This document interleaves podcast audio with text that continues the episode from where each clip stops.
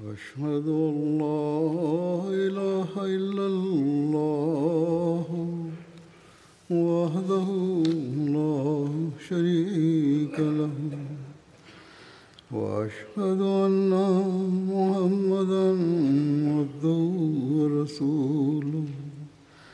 أما بعد فأعوذ بالله من الشيطان الرجيم. بسم الله الرحمن الرحيم. الحمد لله رب العالمين.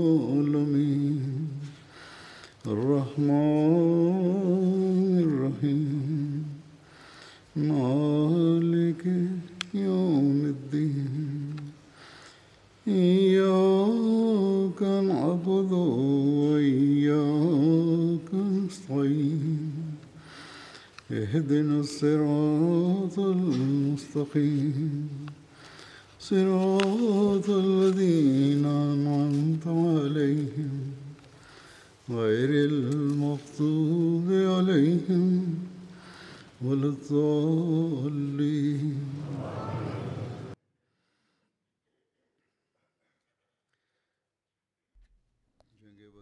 Masih membahas peri kehidupan Hazrat Rasulullah Shallallahu Alaihi Wasallam berkaitan dengan perang Badar,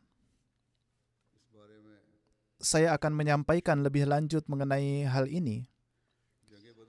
Tertulis mengenai perlakuan baik Hazrat Rasulullah Shallallahu Alaihi Wasallam kepada para tawanan setelah perang Badar berakhir, tertera dalam Tabakat Ibnu Sa'ad bahwa ketika para tawanan Badar datang, Hazrat Abbas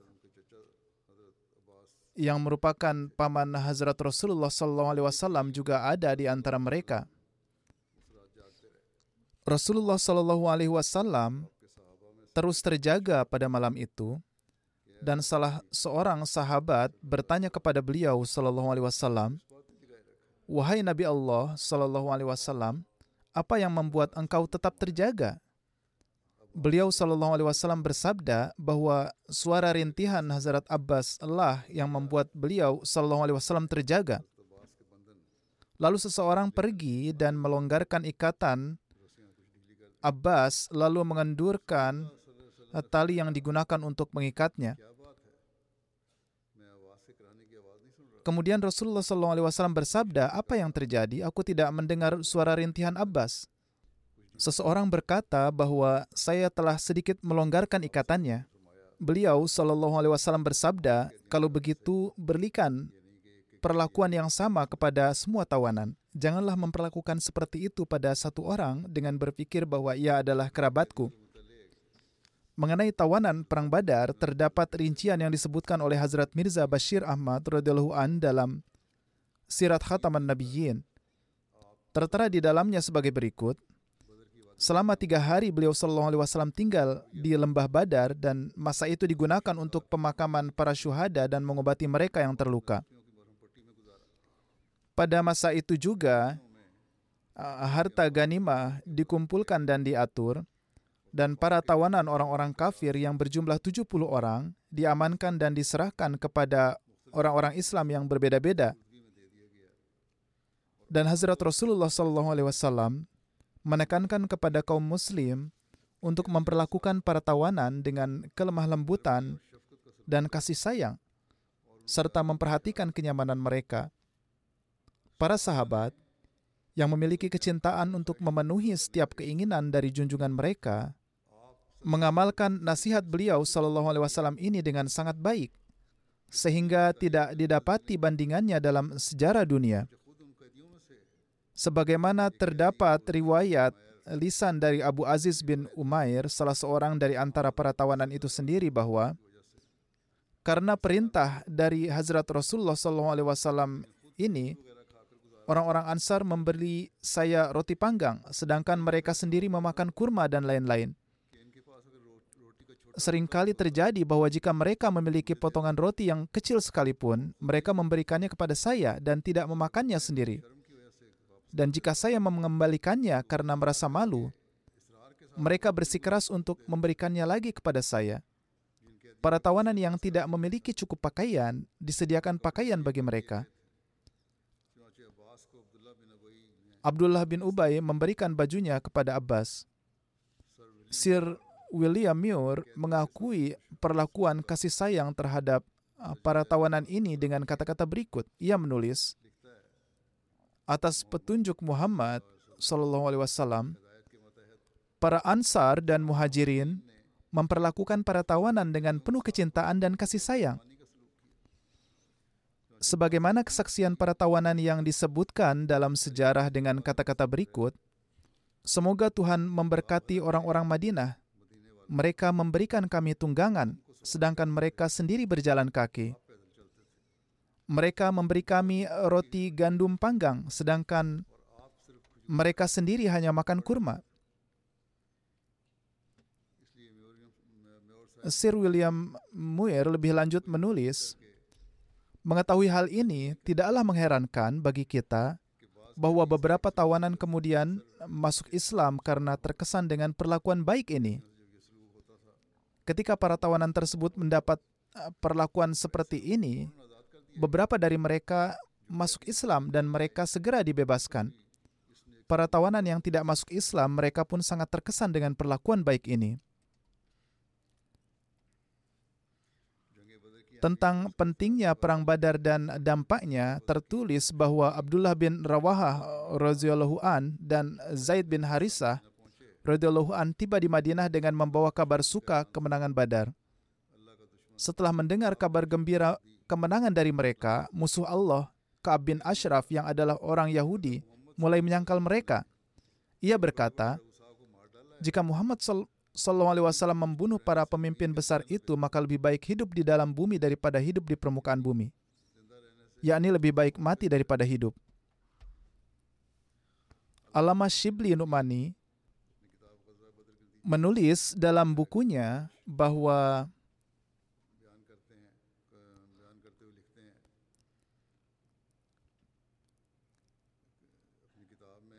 Perang Badar memberikan dampak yang beragam pada kondisi keagamaan dan sosial negeri. Pada hakikatnya, ini adalah langkah awal dalam perkembangan Islam segenap pemimpin terkemuka Quraisy yang bagaikan tembok besi di jalan kemajuan Islam semuanya tewas. Tewasnya Utbah dan Abu Jahal telah menempatkan mahkota kepemimpinan umum Quraisy di atas kepala Abu Sufyan yang menandai dimulainya dinasti Umayyah. Namun kekuatan dan keperkasaan kaum Quraisy yang sebenarnya sudah berkurang. Di Madinah, Abdullah bin Ubay bin Sulul masih secara terang-terangan menyatakan dirinya kafir. Tapi sekarang seolah-olah telah masuk ke dalam pangkuan Islam. Setelah kemenangan Badar, ia menerima Islam secara lahiriah meskipun dia tetap munafik sepanjang hidupnya dan meninggal dalam keadaan ini. Kabilah-kabilah Arab lainnya yang menyaksikan peristiwa ini Meskipun tidak tunduk, mereka menjadi takut. Banyak kabilah yang tidak masuk Islam, tetapi setelah melihat kemenangan ini, mereka menjadi takut. Mereka berhenti membuat rencana melawan umat Islam atau menjadi takut. Bersamaan dengan situasi yang menguntungkan ini, perkembangan baru muncul di pihak lawan.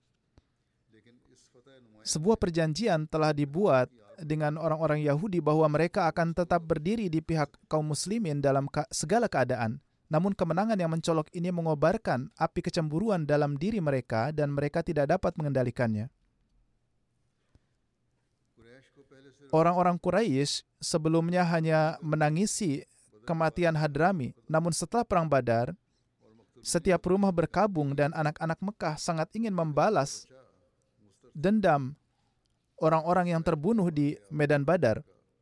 Oleh karena itu, peristiwa Suwaik dan Perang Uhud merupakan manifestasi dari gejolak semangat tersebut. Seraya menjelaskan dampak dari kemenangan Badar, Hazrat Mirza Bashir Ahmad radhiyallahu an menulis sebagai berikut: Sampai saat ini banyak orang dari suku Aus dan Hazraj yang masih berpegang teguh pada kemusyrikan. Kemenangan Badar menciptakan satu pergerakan di kalangan orang-orang ini dan banyak dari antara mereka menjadi yakin akan kebenaran Islam. Setelah melihat kemenangan is, kemenangan besar dan luar biasa dari Hazrat Rasulullah SAW. Setelah itu, unsur penyembahan berhala mulai berkurang dengan sangat cepat di Madinah. Namun ada juga sebagian yang di dalam hatinya kemenangan Islam ini telah menyulut api kebencian dan kecemburuan merasa tidak bijaksana untuk menentang secara terbuka, mereka menerima Islam secara lahiriah. Tetapi mereka berusaha menghancurkannya dari dalam dan bergabung dengan kelompok orang-orang munafik. Yang paling menonjol di antara golongan yang disebutkan terakhir ini adalah Abdullah bin Ubay bin Sulul, yang merupakan kepala suku Hazraj yang sangat terkemuka dan telah mengalami kesedihan karena kehilangan jabatannya sebagai akibat dari kedatangan Hazrat Rasulullah SAW ke Madinah. Setelah perang Badar, orang ini masuk Islam secara lahiriah. Tetapi hatinya dipenuhi dengan kebencian dan permusuhan terhadap Islam. Dan dengan menjadi pemimpin orang-orang munafik, dia secara diam-diam memulai konspirasi melawan Islam dan Hazrat Rasulullah SAW. Hazrat Mirza Basir Ahmad lebih lanjut menyatakan, dampak perang Badar sangat mendalam dan bertahan lama baik bagi orang-orang kafir maupun umat Islam. Dan itulah sebabnya perang ini memiliki nilai penting yang khas dalam sejarah Islam. Bahkan di dalam Al-Quran, perang ini dinamakan sebagai Yaumul Furqan, yakni hari ketika keputusan yang terbuka antara Islam dengan kekafiran telah dibuat. Memang setelah perang Badar pun, kaum Quraisy dan kaum Muslim saling berperang dan terjadi pertempuran-pertempuran yang sengit. Dan beberapa momen kritis juga menimpa kaum Muslim. Namun dalam perang Badar, tulang punggung orang-orang kafir Mekah telah patah, yang setelahnya tidak dapat diperbaiki secara permanen oleh operasi apa pun. Ini tentu bukanlah kekalahan besar ditinjau dari sisi jumlah korban, hilangnya 70 prajurit terbaik dalam kaum seperti Quraisy tidak bisa disebut sebagai bencana nasional. Dalam perang Uhud, jumlah korban di pihak umat Islam sama, namun kekalahan ini tidak terbukti menjadi suatu penghalang sementara di jalan kemenangan kaum muslim. Padahal umat Islam saat itu sangat lemah. Lalu apa gerangan sehingga perang Badar disebut sebagai Yaumul Furqan? Kata-kata terbaik untuk menjawab pertanyaan ini adalah yang dijelaskan oleh Al-Quran dan itu adalah yaktoa dabirul kafirin. Sungguh pada hari itu akar orang-orang kafir telah terpotong. Dengan kata lain, pukulan perang Badar telah menghantam akar orang-orang kafir dan membuatnya hancur berkeping-keping. Jika pukulan tersebut mengenai cabang dan bukan akar, maka tidak peduli berapa banyak kerusakan yang ditimbulkannya, kerusakan itu tidak ada artinya dibandingkan dengan kerusakan tersebut. Tetapi pukulan yang mengenai akar ini mengubah pohon hijau subur menjadi tumpukan kayu bakar dalam waktu yang singkat. Dan hanya cabang-cabang yang sebelum mengering dicangkokkan ke pohon lain yang akan selamat. Jadi ukuran kerugian yang dialami kaum Quraisy di Perang Badar bukanlah berapa banyaknya orang yang tewas, tetapi siapa-siapa saja yang tewas. Ketika kita melihat para korban tewas Quraisy dari sudut pandang ini, tidak ada keraguan sedikit pun bahwa akar Quraisy telah terpotong di perang Badar. Utbah, Syaibah, Umayyah bin Khalaf, Abu Jahal, Uqbah bin Abi Mu'aid, dan Nazar bin Haris, dan lain-lain adalah ruh penggerak kaum Quraisy dan ruh ini telah terbang menjauh dari kaum Quraisy di lembah Badar untuk selamanya dan mereka telah ditinggalkan seperti jasad yang tidak bernyawa.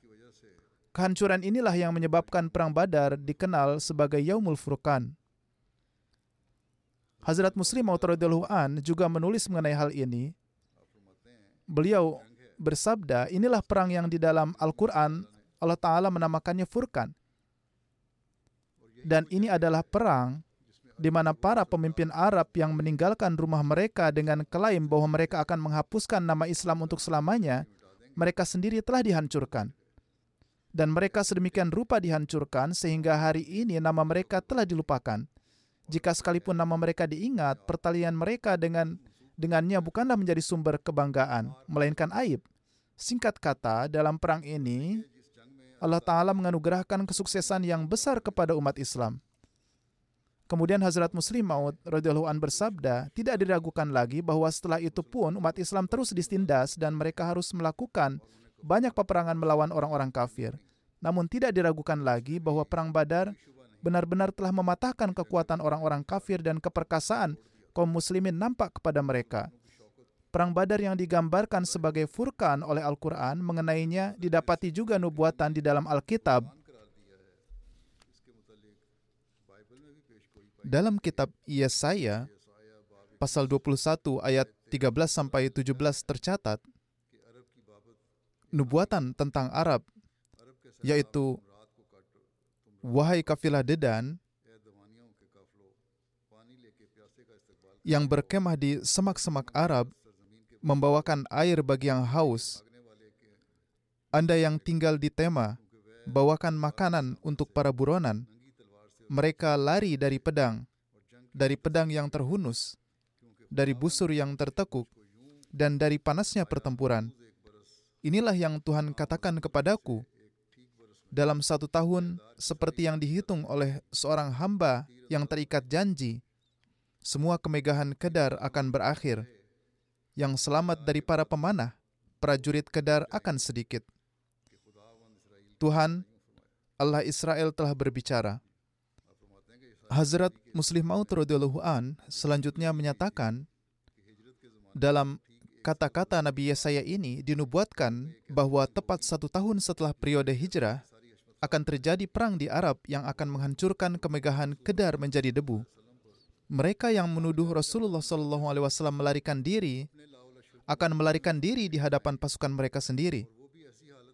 Keadaan mereka adalah bahwa mayat para komandan dan pemimpin mereka akan ditinggalkan di medan perang. Dan pada akhirnya, lembah Mekah akan kehilangan para pemimpinnya, sehingga mereka kehilangan kekuatan yang pernah dimilikinya. Demikian pula, Al-Quran menubuatkan malam ke-11 dan menubuatkan bahwa tepat satu tahun setelah hijrah, kekuatan orang-orang kafir akan dipatahkan, sementara fajar kemenangan dan kejayaan akan menyingsing bagi kaum muslim. Jadi, tepat setelah satu tahun, Perang Badar terjadi, di mana banyak pemimpin terkemuka terbunuh dan kaum muslim meraih kemenangan gemilang atas mereka. Hazrat Muslim Maud radhiyallahu an melanjutkan, renungkanlah hingga Ramadan pertama setelah tiba di Madinah, genaplah 10 tahun nubuatan tersebut. Bulan Ramadan akan menandai dimulainya tahun ke-11, yakni setelah tahun ini berlalu, pada awal tahun ke-11, pada 17 Ramadan, terjadi perang Badar yang menewaskan orang-orang kafir yang terkemuka dan mengakhiri serangan ganas mereka. Malam ke-11 yang telah datang pada umat Islam kini telah berlalu persis setelah berlalu satu tahun. Dengan karunia, dukungan dan pertolongan Allah Ta'ala, umat Islam menyaksikan fajar kemenangan dan kejayaannya. Mengenai keutamaan para sahabat yang ikut serta dalam Perang Badar, tertera bahwa Hazrat Jibril alaihissalam mendatangi Rasulullah SAW dan berkata, di antara umat Islam, makom apa yang Anda berikan kepada mereka yang ikut serta dalam perang Badar? Rasulullah SAW menjawab, mereka adalah umat yang Islam yang terbaik. Atau pernyataan serupa. Malaikat Jibril alaihissalam berkata, demikian pula malaikat-malaikat yang ikut serta dalam perang Badar juga adalah yang terbaik. Peristiwa yang akan saya ceritakan telah disebutkan sehubungan dengan Hazrat Ali, namun saya akan sampaikan lagi karena pentingnya dalam uh, hubungannya dengan konteks ini. Ubaidullah bin Abi Rafi meriwayatkan bahwa ia mendengar Hazrat Ali radhiyallahu an berkata, Rasulullah Shallallahu alaihi wasallam mengirim Zubair, Mikdad bin Aswad dan saya dan memerintahkan kami untuk pergi ke Roza Haq. Di sana kami akan menemukan seorang wanita yang mengendarai unta dengan membawa surat yang harus kami ambil. Kami berangkat dan kuda kami berpacu dengan cepat membawa kami. Ketika kami sampai di Rozahak, kami menemukan seorang wanita menunggangi unta di sana. Kami memintanya untuk menyerahkan surat itu. Dia berkata, "Saya tidak membawa surat." Kami menjawab, "Anda harus menyerahkan surat itu kepada kami." Jika tidak, kami akan melepaskan kain dan menggeledah Anda. Setelah itu, wanita itu mengambil surat itu dari rambutnya dan memberikannya kepada kami. Kami membawa surat itu ke hadapan Rasulullah SAW. Ketika surat itu dibuka, isinya tertulis dari Hatib bin Abi Balta'ah untuk orang-orang Mekah. Ia memberitahu mereka tentang rencana Rasulullah SAW. Rasulullah SAW memanggil Hatib dan bertanya, Wahai Hatib, apa ini? Ia menjawab, Wahai Rasulullah, tolong jangan tergesa-gesa menghakimi saya. Saya adalah seorang laki-laki yang pernah menetap di kalangan suku Quraisy. Saya bukan penduduk asli mereka. Sahabat muhajirin Anda yang lain memiliki kerabat di Mekah dan mengamankan rumah dan kekayaan mereka. Karena saya tidak memiliki kerabat di antara mereka, dengan melakukan ini, saya ingin memenangkan hati mereka sehingga mereka akan perhatian terhadap saya. Saya tidak melakukan tindakan ini karena kekafiran atau kemurtadan, karena saya tidak pernah memilih kekafiran setelah menerima Islam. Ia berkata bahwa dia tidak akan pernah bisa ditarik ke kekafiran setelah menerima Islam dengan hati yang tulus. Setelah mendengar ini, Nabi Shallallahu Alaihi Wasallam bersabda, "Dia telah mengatakan yang sebenarnya kepadamu." Hazrat Umar berkata, "Wahai Rasulullah sallallahu alaihi wasallam, izinkan saya untuk memenggal leher orang munafik ini." Nabi Shallallahu alaihi wasallam menjawab, "Dia telah ikut serta dalam perang Badar. Kamu tidak tahu, tetapi Allah telah bersaksi atas para sahabat Badar dan berfirman, "Berbuatlah sesukamu karena aku telah mengampuni dosa-dosamu." Dengan kata lain, mereka tidak lagi melakukan dosa besar dan mereka akan menemui kesudahan yang baik. Ini berarti bahwa orang-orang ini tidak akan mati dalam keadaan tidak beriman. Jadi terbukti dari kata-kata Hazrat Hatib radhiyallahu an seperti yang telah saya nyatakan bahwa seseorang tidak akan menyukai kekufuran setelah menerima Islam.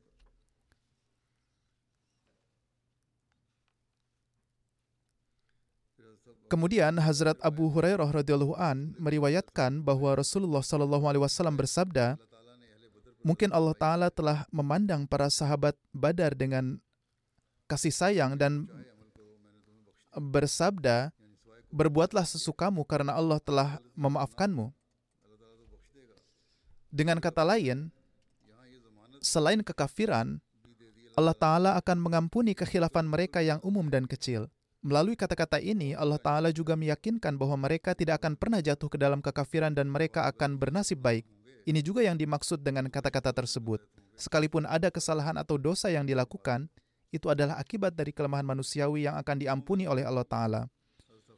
Ummul Mukminin Hazrat Hafsah menceritakan, Nabi SAW bersabda, saya berharap bahwa mereka yang ikut serta dalam Badar dan Hudaybiyah tidak akan pernah memasuki api neraka insya Allah.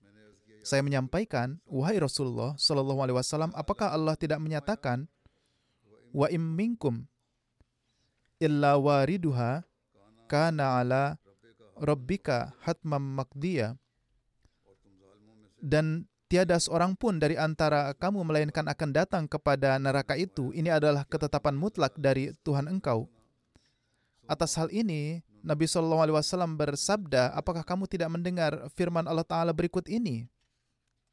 Summa nunajjil lazina taqaw wa nazaruz zalimina fiha jisiyya. Kemudian akan kami selamatkan orang-orang yang bertakwa dan akan kami biarkan orang-orang yang aniaya itu berlutut di dalam neraka itu. Bahkan pada masa khilafat Hazrat Umar radhiyallahu an ketika tunjangan keuangan untuk para sahabat diberlakukan, tunjangan untuk para sahabat Badar secara khusus dibedakan. Para sahabat Badar sendiri akan merasa bangga akan keikutsertaan mereka dalam pertempuran tersebut. Sir William Muir menulis, Para sahabat Badar dianggap sebagai muslim yang paling terkemuka. Ketika Sa'ad bin Abi Waqqas dekat di kematiannya pada usia 80 tahun, beliau berkata, "Bawakan jubah yang saya kenakan selama perang Badar yang telah saya simpan untuk hari ini. Ini adalah saat yang berada di usia mudanya saat perang Badar dan yang kemudian menaklukkan Persia, mendirikan Kufah dan menjadi gubernur Irak. Namun, dalam pandangan beliau, semua penghargaan apa pun tidak bisa dibandingkan dengan kehormatan dan kebanggaan karena telah ikut serta dalam perang Badar. Beliau menganggap jubah yang beliau hiasi di hari Badar lebih terhormat daripada semua jubah lainnya. Keinginan terakhirnya adalah agar beliau dimakamkan di kuburan sambil ditutupi dengan jubah itu. Seseorang dapat mengukur keutamaan dan keunggulan sahabat Badar dari kenyataan bahwa salah satu tanda kedatangan Mahdi dalam umat ini yang ditetapkan oleh Rasulullah Shallallahu Alaihi Wasallam adalah bahwa beliau juga akan memiliki sebuah kitab di mana beliau memiliki nama 313 sahabat sesuai dengan jumlah sahabat Badar. Oleh karena itu, Hazrat Masih Maud alaihissalam menyatakan, telah disebutkan dalam hadis sahih bahwa Mahdi yang dijanjikan akan memiliki sebuah buku yang diterbitkan di mana nama 313 sahabatnya akan ditulis. Karena itu, perlu disebutkan bahwa nubuatan ini telah tergenapi hari ini. Jelas bahwa sebelum ini tidak ada satu orang pun dalam umat ini yang mengaku sebagai Mahdi yang pada masanya terdapat percetakan atau yang memiliki suatu buku yang di dalamnya tertulis nama 313 orang. Tentu saja, jika pekerjaan ini berada dalam jangkauan umat upaya manusia, maka mungkin ada banyak orang sebelum ini yang dapat membuat pendakwaan palsu tentang diri mereka sendiri. Namun kenyataannya adalah bahwa nubuatan Tuhan mengandung persyaratan yang luar biasa, sehingga seorang pembohong tidak dapat mengambil keuntungan darinya, dan mereka tidak diberikan sarana yang diberikan kepada sosok yang benar. Hazrat Masih Maud alaihissalam selanjutnya menyatakan, dalam bukunya Jawahirul Aswar yang, yang diterbitkan pada tahun 840 Hijriah, Syekh Ali Hamzah bin Ali Malik At-Tusi menulis sebagai berikut tentang Mahdi yang dijanjikan yang terjemahannya adalah Sang Mahdi akan datang dari sebuah desa bernama Kad'ah. Kada ini sebenarnya adalah versi bahasa Arab dari Kadian. Dia kemudian berkata, Tuhan akan membuktikan kebenaran Mahdi itu dan akan mengumpulkan para sahabatnya dari tempat yang jauh, yang akan sama jumlahnya dengan penduduk Badar. Dengan kata lain, mereka akan berjumlah 313. Dan nama, sifat, dan kualitas mereka akan ditulis dalam sebuah buku yang diterbitkan. Jelaslah bahwa sebelumnya tidak ada seorang pun yang mengaku sebagai Mahdi yang dijanjikan dan juga memiliki sebuah buku terbitan yang memuat nama-nama para sahabatnya. Namun, sebelumnya saya telah menulis 313 nama dalam buku Ainah Kamalate Islam dan untuk lebih menegaskan hal ini, saya akan menulis 313 nama tersebut di sini sekali lagi. Hazrat Masih Maud alaihissalam menulis ini dalam buku dalam lampiran buku Anjami Adham. Setiap orang yang berpikiran adil ah, harus tahu bahwa ini adalah nubuatan lain yang tergenapi pada diri saya. Sesuai dengan apa yang telah disebutkan dalam hadis, perlu untuk menyatakan sejak awal bahwa semua sahabat ini memiliki kualitas kejujuran dan kesalehan.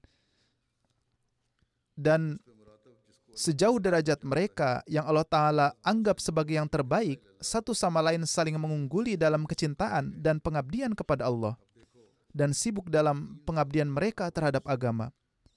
Silakan perhatikan, 313 orang mukhlis yang disebutkan dalam buku ini adalah penggenapan dari nubuatan yang ditemukan dalam hadis Rasulullah Sallallahu Alaihi Wasallam. Nubuatan itu juga mengandung kata-kata kad'ah yang jelas menunjukkan pada kadian.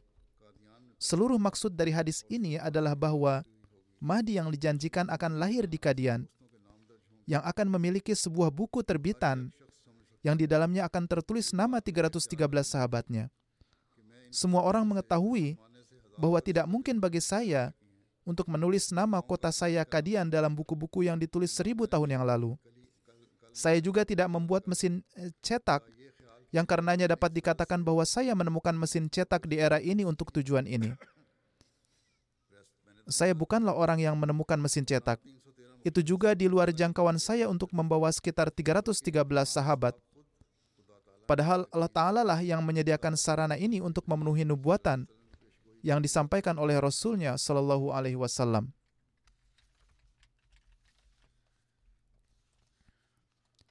Dalam menyatakan kesamaan antara Rasulullah Shallallahu Alaihi Wasallam dan Nabi Musa alaihissalam dalam kaitannya dengan perang Badar, Hazrat Masih alaihissalam uh, bersabda, sama seperti Bani Israel, orang-orang yang mendapat petunjuk Allah mengalami kesulitan besar selama 13 tahun di Mekah di tangan orang-orang kafir. Kesulitan-kesulitan ini jauh lebih besar daripada yang ditimbulkan oleh Fir'aun kepada Bani Israel. Akhirnya orang-orang yang mendapat petunjuk ini melarikan diri dari Mekah bersama dengan orang yang paling saleh di antara mereka.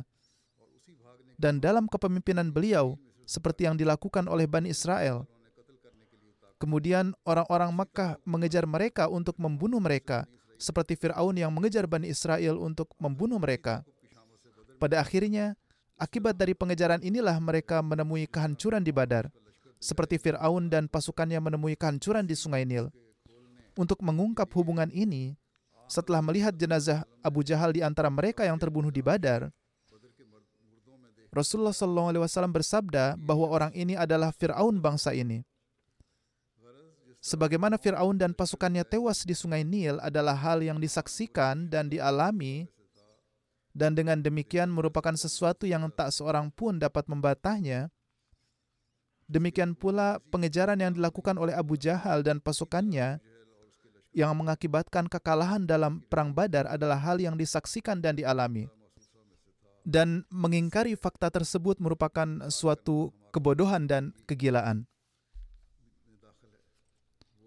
Orang-orang yang mirip dengan Bani Israel, dengan kata lain para hamba Allah Ta'ala yang dibebaskan oleh junjungan dan panutan kita Sallallahu Alaihi Wasallam dari kekejaman Mekah, melantunkan syair-syair pujian setelah perang Badar seperti yang dilakukan orang Israel di tepi Sungai Nil. Nyanyian pujian berbahasa Arab yang dinyanyikan di dataran Badar masih terlestarikan sampai sekarang dalam bentuk buku-buku. Kemudian, dalam contoh lain, Hazrat Masih Maud alaihissalam menyatakan, contoh yang diberikan dalam Taurat dalam kitab ulangan adalah tentang Nabi itu sendiri, yang didampingi dengan pertolongan ilahi dan bersama dengan jemaatnya menanggung penderitaan dan setiap jenis kesulitan selama 13 tahun. Dan kemudian berhijrah bersama dengan jemaatnya, tetapi mereka dikejar. Akhirnya dalam beberapa jam pertempuran di Badar, Abu Jahal dan pengikutnya dihantam oleh pedang yang cepat. Seperti halnya Fir'aun dan pasukannya yang dahulu tewas oleh derasnya sungai Nil. Amati kejelasan ini dan bagaimana dari sudut pandang kesaksian dan pengalaman, baik peristiwa Mesir maupun Mekah memiliki kemiripan yang begitu kentara.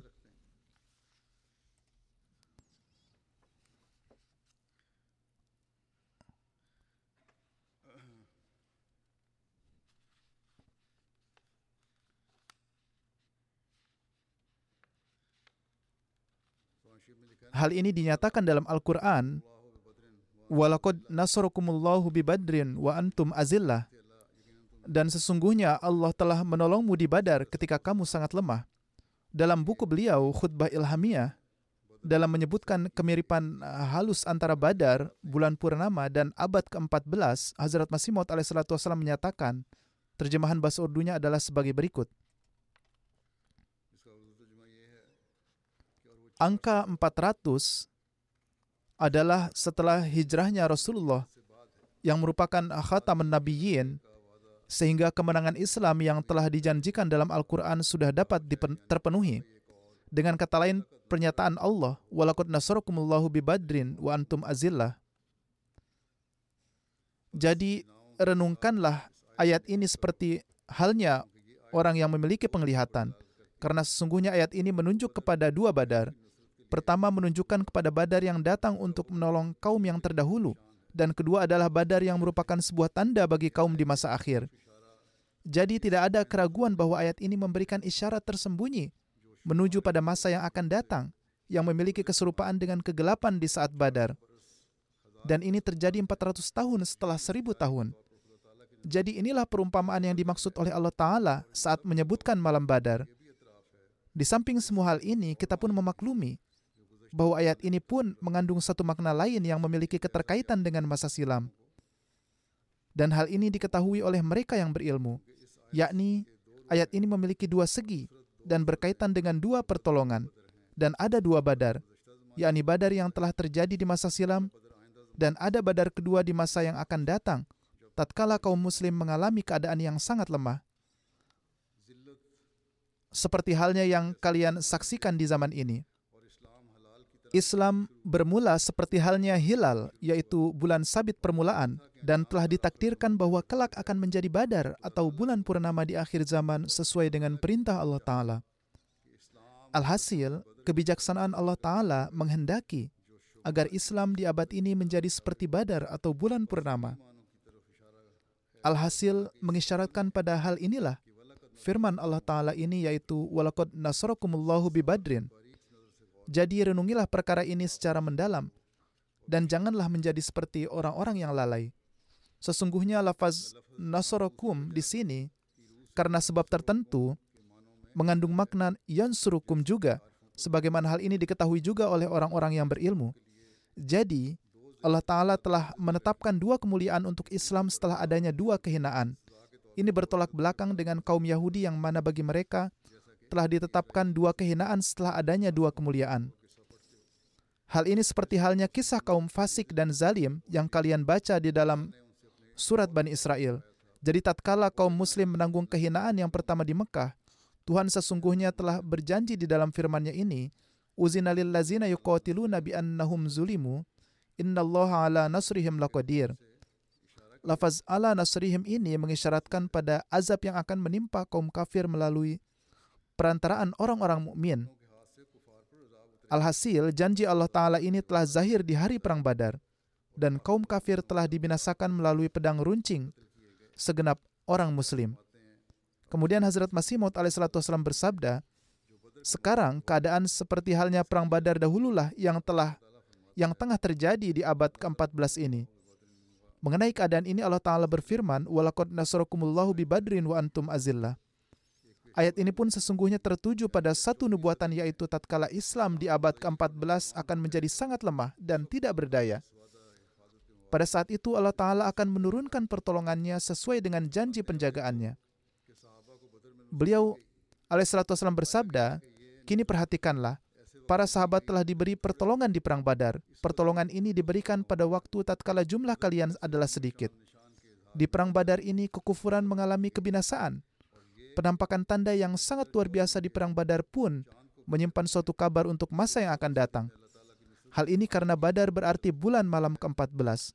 Hal ini pun mengisyaratkan pada penzahiran pertolongan Allah Ta'ala di abad ke-14. Dan abad ke-14 ini merupakan abad yang mana segenap manusia, bahkan wanita pun, mengatakan bahwa abad ke-14 ini akan membawa keberkatan. Perkataan Tuhan telah sempurna dan di abad ke-14 ini telah lahir sosok burus atau bayangan dari nama Ahmad Sallallahu Alaihi Wasallam yang mana sosok itu akulah orangnya. Beliau alaihissalam bersabda, telah turun sosok buruzi dari nama Ahmad Sallallahu Alaihi Wasallam dan akulah orangnya, yaitu sosok yang tentangnya telah dinubuatkan dalam peristiwa Badar dan yang mana Rasulullah SAW mengucapkan salam kepadanya. Namun disayangkan bahwa tatkala hari itu tiba dan Badar atau bulan malam ke-14 itu datang, maka ia dicemooh sebagai penjual dagangan dan pencari keuntungan. Sangat disayangkan bagi mereka yang telah melihat tetapi tidak sanggup melihatnya. Ia mengalaminya tetapi tidak dapat mengenalnya. Telah matilah orang yang ke sana kemari menyerukan dengan kepiluan bahwa peristiwa demi peristiwa ini akan terjadi pada abad ke-14 dan hanya tersisa orang yang ke sana kemari menyeru bahwa sosok yang telah datang itu adalah pendusta. Apa yang sebenarnya terjadi pada mereka? Mengapa mereka tidak melihat dan mengapa mereka tidak merenunginya? Wujud Tuhan inilah yang telah menolong di saat Perang Badar dahulu, yaitu pertolongan saat keadaan muslim ada di dalam azillah yakni kelemahan, yaitu tatkala hanya 313 oranglah yang hadir di medan pertempuran, dan di antaranya bahkan ada dua atau tiga yang membawa pedang kayu, dan kebanyakan di antara mereka adalah para pemuda yang masih belia. Tidak diragukan lagi, ini adalah keadaan yang sangat lemah yang dialami Islam. Sementara di tempat lain terdapat suatu pasukan yang sangat besar. Yang semuanya para prajurit siap tempur dan berusia matang. Baginda Rasulullah SAW saat itu tidak memiliki perlengkapan yang cukup untuk berperang. Di saat itu Rasulullah SAW berdoa di tempat beliau, Allahumma in ahlakta hazihil isabata lan tubat fil ardi abada. yakni wahai Allah, seandainya hari ini engkau membinasakan jemaat ini, maka tidak akan ada lagi yang akan menyembah engkau. Dengarlah, aku pun sesungguhnya mengatakan hal yang sama seperti itu juga bahwa saat ini kejadian badarlah yang tengah kita alami. Dan dengan cara seperti inilah Allah Ta'ala tengah menyiapkan jemaatnya, yaitu sesuai dengan lafaz badar dan azilah yang tertera di ayat itu. Beliau oleh salatu salam bersabda, angka 14 memiliki banyak persesuaian, yaitu abad ke-14 waktu bulan purnama. Kepada hal inilah Allah Ta'ala mengisyaratkan dalam ayat walakot nasarakumullahu bi badrin wa antum azillah. yakni badar pertama adalah tatkala Rasulullah SAW meraih kemenangan atas para penentang. Dan jumlah jemaat beliau saat itu adalah sedikit. Lalu ada satu badar lagi yang merupakan zaman beliau alaihissalam. Kemudian tentang ilham bahwa janganlah melupakan peristiwa perang badar, Hazrat Qazi Abdurrahman Sahib menulis di dalam diari beliau tertanggal 17 Februari 1904 bahwa malam ini Hazrat Masih Maud alaihissalam menjelaskan mimpi beliau. Ada yang berkata bahwa janganlah kalian melupakan peristiwa Badar. Semoga Allah Ta'ala menumbuhkan pemahaman kepada kita, terutama tentang pentingnya peristiwa Badar. Semoga kita menjadi orang yang memahami kedatangan sosok hamba pecinta sejati Rasulullah SAW ini. Semoga Allah Ta'ala menjadikan umat muslim pun memahami hakikat peristiwa Badar. Dan semoga mereka seraya menjadi hamba dari Rasulullah SAW. Mereka mengenal wujud masih maut dan supaya kaum muslim dapat menjadi layak untuk meraih kembali keagungan yang telah hilang darinya. Sekarang saya ingin menyampaikan sehubungan dengan Jalsah Salana. Insya Allah Jalsah Salana Inggris akan dimulai Jumat depan. Tahun ini sejumlah besar tamu akan datang untuk menghadiri Jalsah setelah jeda sekitar 3-4 tahun. Bahkan para tamu juga sudah mulai berdatangan. Semoga Allah Ta'ala memberikan kemudahan dan kenyamanan bagi semua yang ada dalam perjalanan dan semoga mereka tiba di sini dengan selamat. Semoga mereka mendapat eh, keberkatan yang sejati dari eh, tujuan jalsa. Demikian pula, semoga semua Ahmadi yang tinggal di Inggris berpartisipasi dalam jalsa dengan ruh dan semangat sejati, dengan hanya mengutamakan suatu tujuan bahwa mereka akan berusaha untuk meraih pahala-pahala rohani selama hari-hari jalsa. Demikian pula semua panitia yang telah ditunjuk untuk berbagai tugas selama jalsa harus berusaha untuk mengkhidmati semua peserta jalsa karena mereka adalah tamu-tamu Hazrat Masih Maud alaihissalatu wassalam.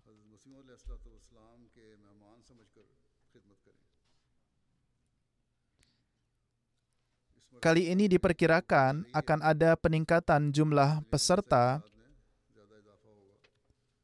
dan oleh karena itu ada kemungkinan akan terjadi beberapa kekurangan dalam pengaturannya.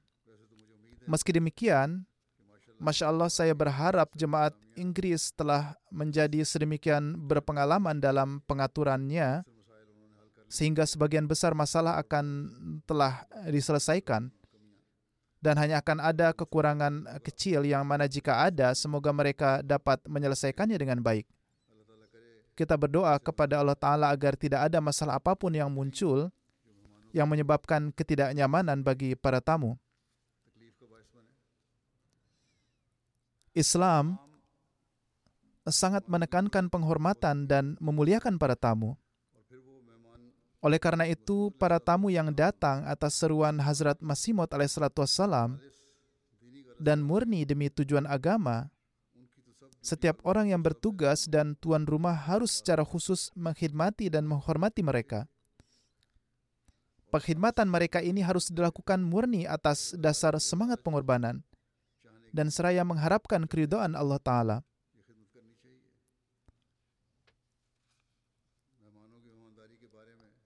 Mengenai apakah ajaran Islam tentang sikap ramah tamah kepada tamu, dan apa yang diharapkan Nabi Shallallahu Alaihi Wasallam dalam uh, hal keramah tamahan kepada tamu.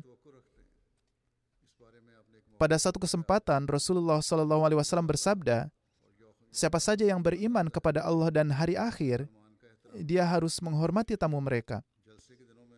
Selama hari-hari jalsah, orang-orang dari berbagai bangsa datang dan memiliki sifat yang berbeda-beda. terkadang muncul kesulitan dalam memperlakukan orang dengan sifat-sifat yang berbeda.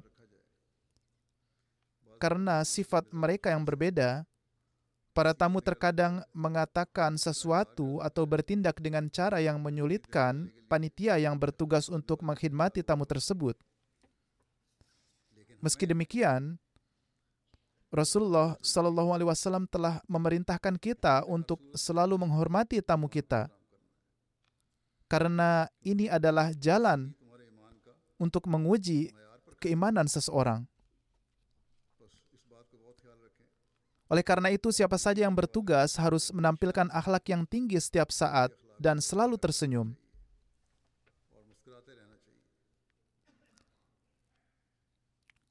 Mereka yang melayani telah berniat menyerahkan diri mereka untuk mengkhidmati para tamu. Oleh karena itu, mereka pun harus mencapai tingkat yang Allah Ta'ala dan Rasul-Nya inginkan dari mereka.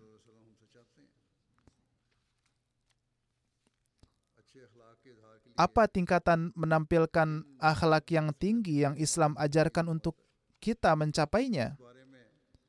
Rasulullah SAW bersabda dalam hal ini, senyum kepada saudaramu adalah sedekah memerintahkan kebaikan dan melarang kejahatan adalah sedekah. Memberi petunjuk kepada orang yang tersesat atau kepada orang buta adalah sedekah untukmu.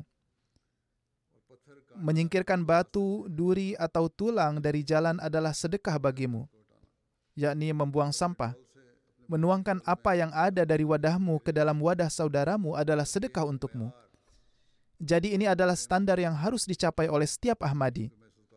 Di sini saya menarik perhatian kepada para petugas akan hal ini dan saya secara khusus mengatakan kepada mereka bahwa selalu tersenyum adalah sifat yang sangat terpuji.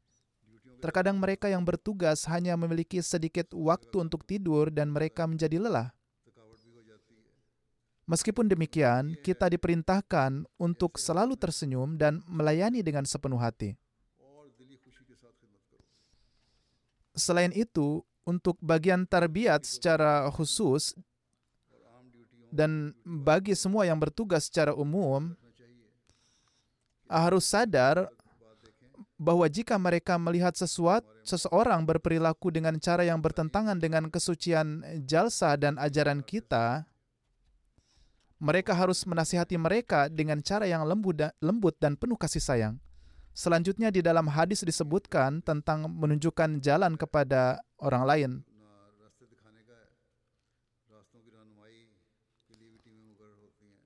Hendaknya ada tim juga yang ditugaskan untuk menunjukkan jalan kepada orang-orang. Demikian pula papan dengan tanda dipasang di berbagai tempat yang berisi petunjuk dan tanda.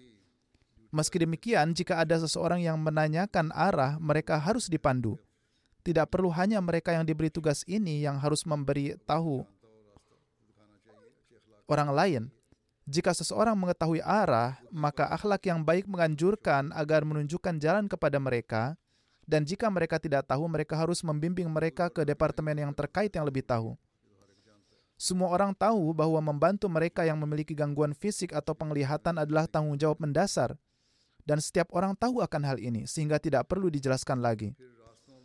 Selain itu, jika ada tamu atau siapa pun yang membuang bungkus atau gelas sekali papa, sekali pakai atau sampah lainnya dan lain-lain di jalan atau di tempat mana pun, meskipun bagian kebersihan yang ditugaskan untuk membersihkannya, jika ada panitia yang melihat sampah, mereka harus mengambilnya dan membuangnya ke tempat sampah terdekat. Panitia terkait harus memastikan bahwa ada tempat sampah yang ditempatkan di berbagai titik. Di saat yang sama, panitia juga harus memastikan agar jangan sampai ada yang melempar apa pun yang tidak layak di sana. Demikian pula, mereka yang bertanggung jawab atas makanan dan membagikan makanan juga harus memperhatikan para tamu. Jika ada kekurangan dalam jumlah makanan, jelaskan dengan sopan kepada para tamu bahwa karena adanya kekurangan, jika mereka berkenan untuk membagikan makanan, semua orang akan mendapatkan makanan. Biasanya kecil kemungkinan hal ini terjadi, namun jika situasi seperti ini muncul, Tim yang berurusan dengan penyajian makanan harus menghadapinya dengan cinta dan kebijaksanaan. Demikian juga ada departemen untuk mengatur lalu lintas. Kadang-kadang masalah juga bisa muncul di sana, terutama saat cuaca buruk. Dalam hal ini juga, saya ingin mengatakan kepada para tamu untuk bekerja sama dengan mereka yang bekerja di bagian transportasi. Mereka yang bekerja di bagian ini juga harus menunjukkan akhlak yang terbaik. Dengan corak yang sama, ada banyak bagian lain di jalsa salana dan setiap orang dari mereka harus bertindak sesuai dengan nabi, nasihat Nabi Shallallahu Alaihi Wasallam untuk selalu tetap tersenyum. Semoga Allah Ta'ala memungkinkan semua panitia untuk melayani dengan cara terbaik dan semoga jalsah salana ini diberkati dalam segala hal. Setiap Ahmadi harus berdoa terutama untuk keberhasilan jalsah. Semoga Allah Ta'ala memberi kita kemampuan untuk mengamalkannya.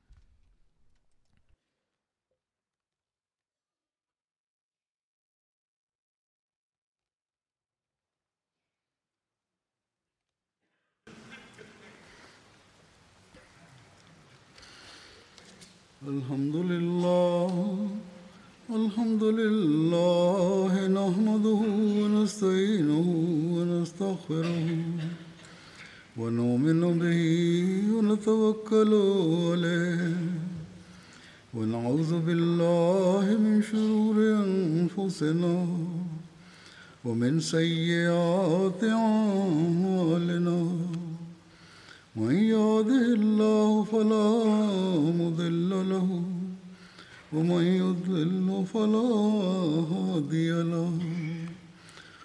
أشهد أن لا إله إلا الله ونشهد أن